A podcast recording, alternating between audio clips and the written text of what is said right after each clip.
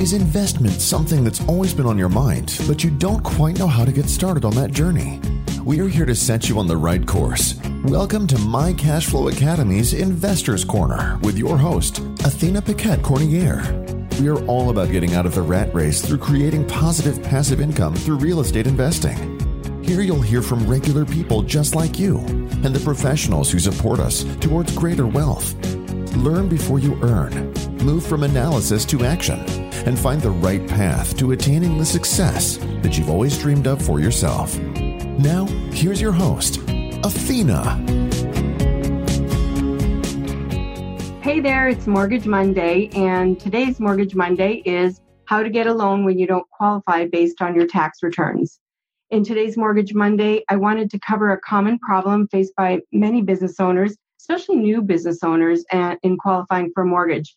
Whether you're trying to purchase home or purchase an investment property or even just refinance, this thing that I'm going to share is a stumbling block, a big stumbling block at that. So, what is it? Your tax returns as proof of income.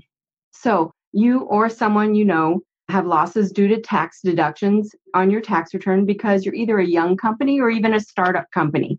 These are legal deductions, but lower your income on paper at least, making it difficult to qualify for a loan or maybe even impossible to qualify for loan. So maybe you're even an established business and that in the last two years, you invested heavily in the expansion of your business or maybe buying new equipment, maybe beefing up your staff, and now you're reaping the rewards.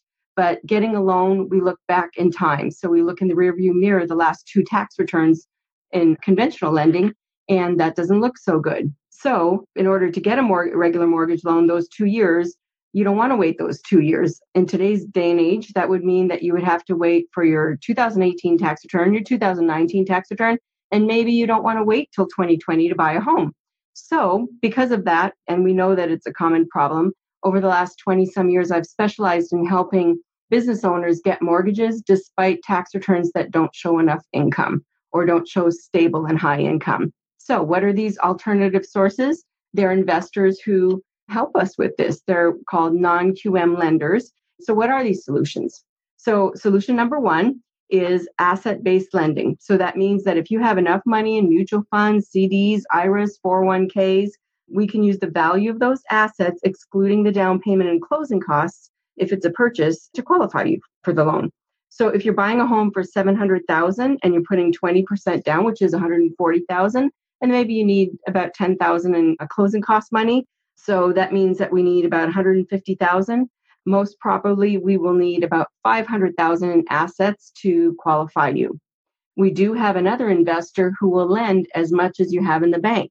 So if you, it's another different type of asset lending, but what they do is they lend you as much as you have in those assets. So if you have 700,000 in assets, they will give you a mortgage of 700,000. So that's another good way. So solution number 2. So number 1 was asset-based lending. Solution number two is asset depletion method. So the asset depletion method is similar. We look at all the assets that you have between 401ks and IRAs, CDs, mutual funds, cash in the bank. We calculate all that up, add it all up, minus the down payment and closing costs if you're buying a home. If you're refinancing, then there's we don't have to do that. And so with the asset depletion, we're it's kind of like amortization. We're we're using a certain time frame of 30 years or 15 years depending on what the mortgage time frame is and we're calculating out like your mortgage payment. So it's the opposite though. So we're taking that asset and depleting it over time. We're not actually taking the money out. We're not involved in your bank accounts. We're just using a mathematical formula to figure out how much income would that asset produce over 30 years some of our investors use 4% returns and slowly deplete that asset based on you earning 4%. Some just deplete the asset with no interest credit. So that number two one was called the asset depletion method. Solution number three for business owners is the bank statement deposit program. And that's a fairly new program in the last three, four years. And what this is, is the number three solution here is to use either 12 months of the deposit in your bank account, your personal bank account, and average those or 24 months of your business bank account. Because some of my clients who are business owners only deposit money in their business bank account and put very little in a personal account, just the minimum that they need for daily survival type bills. So, daily living expenses. So, either 12 months of the personal account or 24 months of the business account. We average that and then we calculate your debt ratio based on that. So, no tax returns or no pay stubs, just your bank statements. And we all also have one program that uses just one bank statement.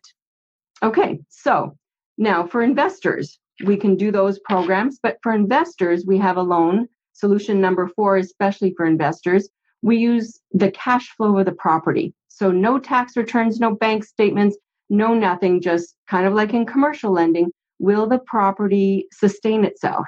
So, for example, let's say you're buying a fourplex that grosses $4,000 and the mortgage and tax as insurance are $3,000. So we call this debt servicing, debt coverage ratio, sometimes they call it. But basically, it's a, a commercial approach to residential lending saying, hey, if the property can sustain itself, you can have the loan. So that's perfect for people who don't qualify with their tax returns but still want to invest in property. So that's it for this week's episode of Mortgage Monday. If you know someone who might be able to use some of these solutions, please introduce us because I can help get a mortgage for them. And if you want to be part of our mailing list for free events, including Women in Investing, which is coming up in March, you just email your address to 444 999 and type in both your email address and keyword mortgage fun, and you'll be added to our mailing list. And next week's topic is how to eliminate or avoid PMI if you're buying a house or refinancing, even if you only have 5% down. Thanks for joining me for Mortgage Mondays, and I'll see you next week. This has been another episode of My Cashflow Academy's Investors Corner with your host, Athena Paquette Cornier. We wish you all the success you deserve as you use what you've learned here out in the real world. Check out the blog post for this episode, along with many more helpful resources at mycashflowacademy.com.